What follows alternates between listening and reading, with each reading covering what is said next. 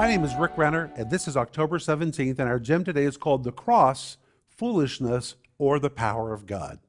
And our scripture is Romans 1:18, where the Apostle Paul writes, The preaching of the cross to them that perish is foolishness. But to those who believe, it is the power of God. That word foolishness is the Greek word moraino, which describes something unintelligent or stupid, and really was describing the opinion of the Roman pagan world about the preaching of the cross. To the pagan mind, to those unbelievers, it just sounded like stupidity. It was so unintelligent, they just didn't accept it. But Paul says to those who believe, it is the power of God. When he says to those who believe, the Greek grammar means to those who are engaged, to those who are currently believing, it is the power of God. That word power being the Greek word dunamis. The word dunamis was the old word which described an advancing army that came with all of its might and all of its power.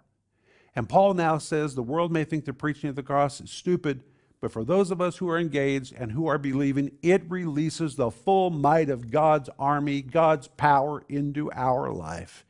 To us who believe, it brings the power of God. That's what I want you to think about today.